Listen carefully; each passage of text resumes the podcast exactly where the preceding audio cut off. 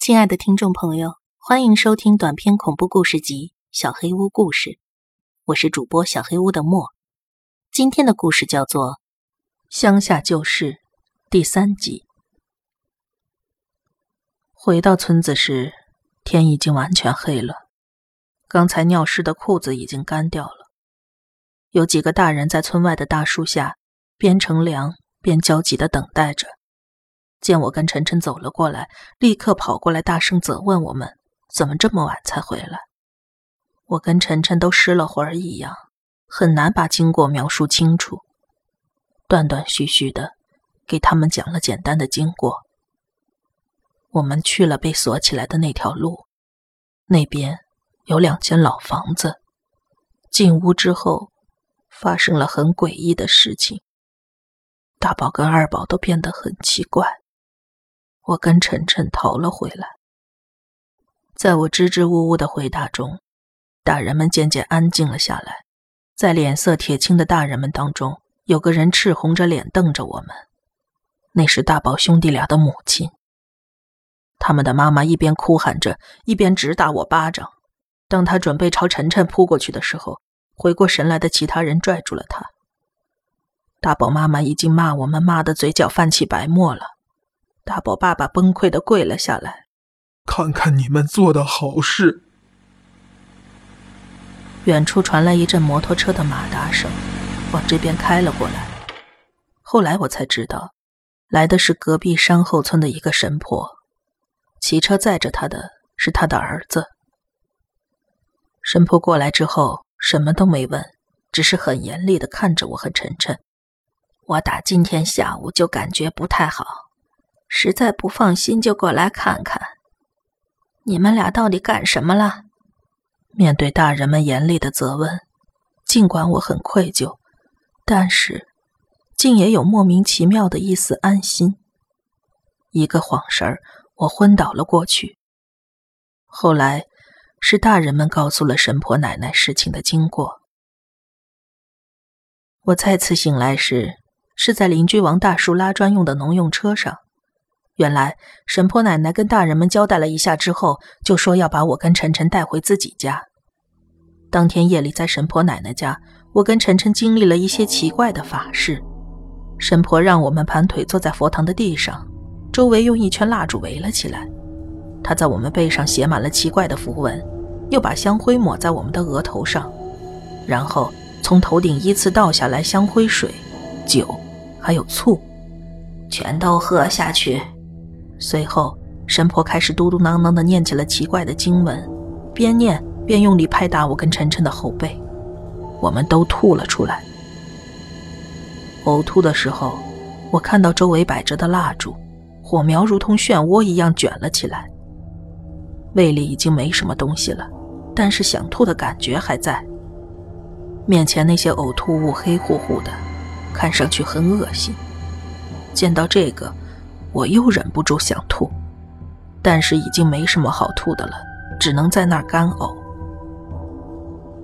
第二天一早，神婆奶奶的儿子从山后村的庙里求来了两桶神水，奶奶让我们站到院子里，脱光衣服，先用井水冲洗了两遍，又用神水淋了一遍，让我们站在那儿晾干。随后，她把用香灰水、酒跟醋浸泡过。又晾干的衣服给我们穿上，带我们回到了佛堂。你们村的大人们已经去找那两个孩子了，但是他俩的事儿啊，你们还是忘了吧。虽说是不知者无罪，但你们这次犯的错误实在是太严重了。在那儿都看到什么了？是不是有被封印了的东西？唉，我没见过那个。那会儿啊，我还没这些本事，那都是上一代的事儿了。不过我也听说过，也知道那儿到底发生了什么。是有个大木头箱子，是吧？哎。那就是祸害，还有三块镜子吧？要是没错的话，那都是往邻居家反射过去的。那个诅咒太强了，没办法根除，只能贴上灵符给封印起来，再通过镜子的反射，把符的灵力加强，慢慢消除那边的怨念。镜子照过去的地方，有一口井，就是要净化从井里发出来的怨念。我跟晨晨都听得云里雾里，但是神婆奶奶不理会一脸疑惑的我们，继续说道：“之前在那边了事儿的，就是我师傅，他也交代我每年都过去看看情况。”我上回去啊，才刚开春呢。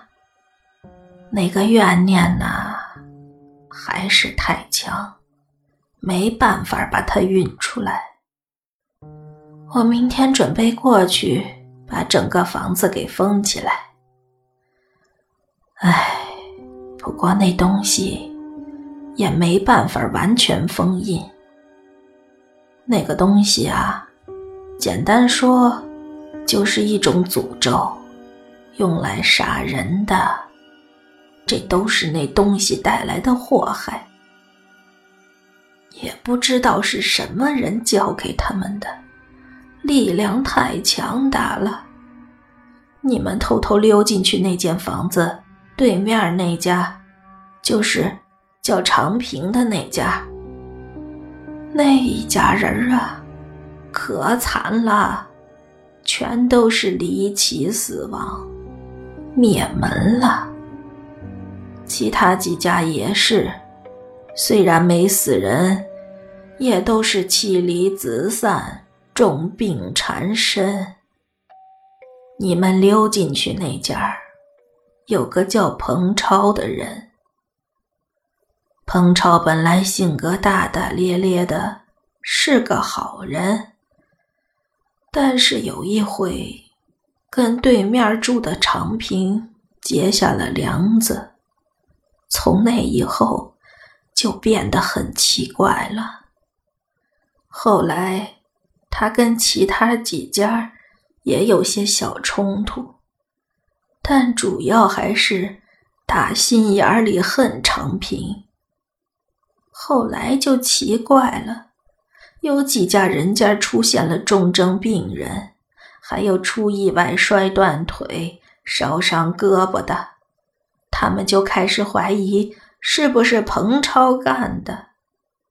慢慢的，周围的人家就都搬走了，就只剩下彭超跟常平家。那时候是一九七二年，结果呢？常平他们家经常大病小灾的没个断，不到一年，一家五口就全都死光了。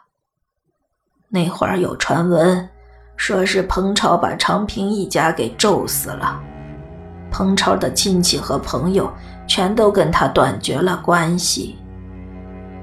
又过了一年，也就是七四年，一夜之间。彭超家里人也都死了。那房子里住着的就他跟他媳妇儿两个人。彭超在大门口上吊了，他媳妇儿在那个小浴室泡在木桶里割腕了。唉，还不止这样呢，他儿子跟闺女在镇上工作。那天呢？一个在干活的时候摔死了，一个被车撞死了。后来有警察来调查彭超他们家灭门的事儿，居然有两个警察事后也出了意外，其他轻一点的，就是得了大病住院了。老实说呀，我都不知道这件事儿牵扯到多远的地方去了。彭超用的那个诅咒，那不是人类能操纵的东西啊！当时我师父处理这些事儿的时候，也是没办法完全驱散它。过了五六年，我师父也走了。彭超一家灭门之后，那村子里就没人了。师傅带人去把那边给拆了，但是那两间房子怨念太强，拆了只会更麻烦，就把那祸害给封印了起来，慢慢削弱他的力量，等他变得足够弱的时候才能驱除。不过我觉得，怎么都得再过几十年吧。你们俩呀。也是被那东西给诅咒了，虽然吐出来一些，但是去不干净的。大宝和二宝两个人也被诅咒给吸纳进去了。那东西不会放过你们的，二宝不会放过你们的。听到这里，我吓得一惊，跟晨晨对视了一眼。他的眼圈已经红了，神婆奶奶叹了口气：“打今天开始，香灰、酒跟醋，你们不能离身了。来，拿着这个。”神婆递给我们一人一个拇指大小的瓶子。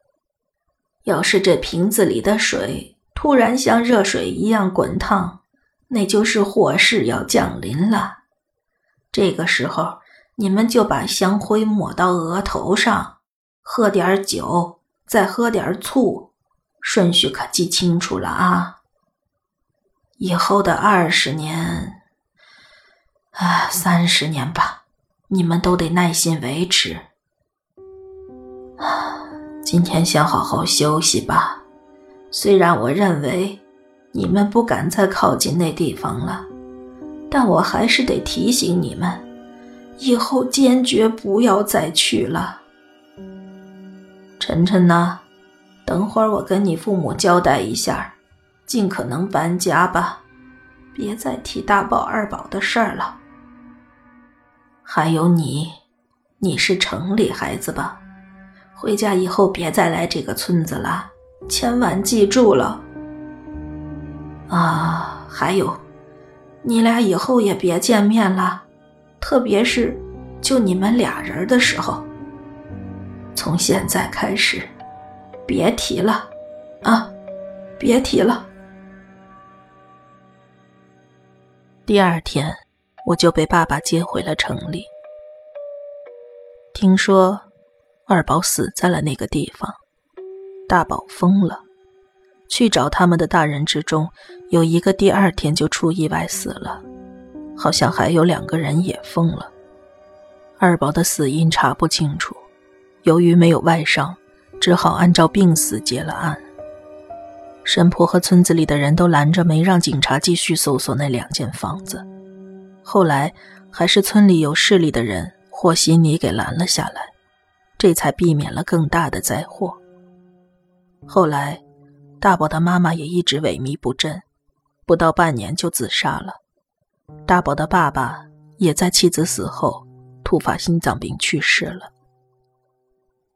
那年秋天，姥姥姥爷也搬家到了隔壁的镇上，虽然搬的不算远，但是也有七八十公里了。就这样，我跟那个村子所有的联系都斩断了。听说，晨晨一家子第二年也搬到了别的村子去了。没想到，事情还远远没有结束。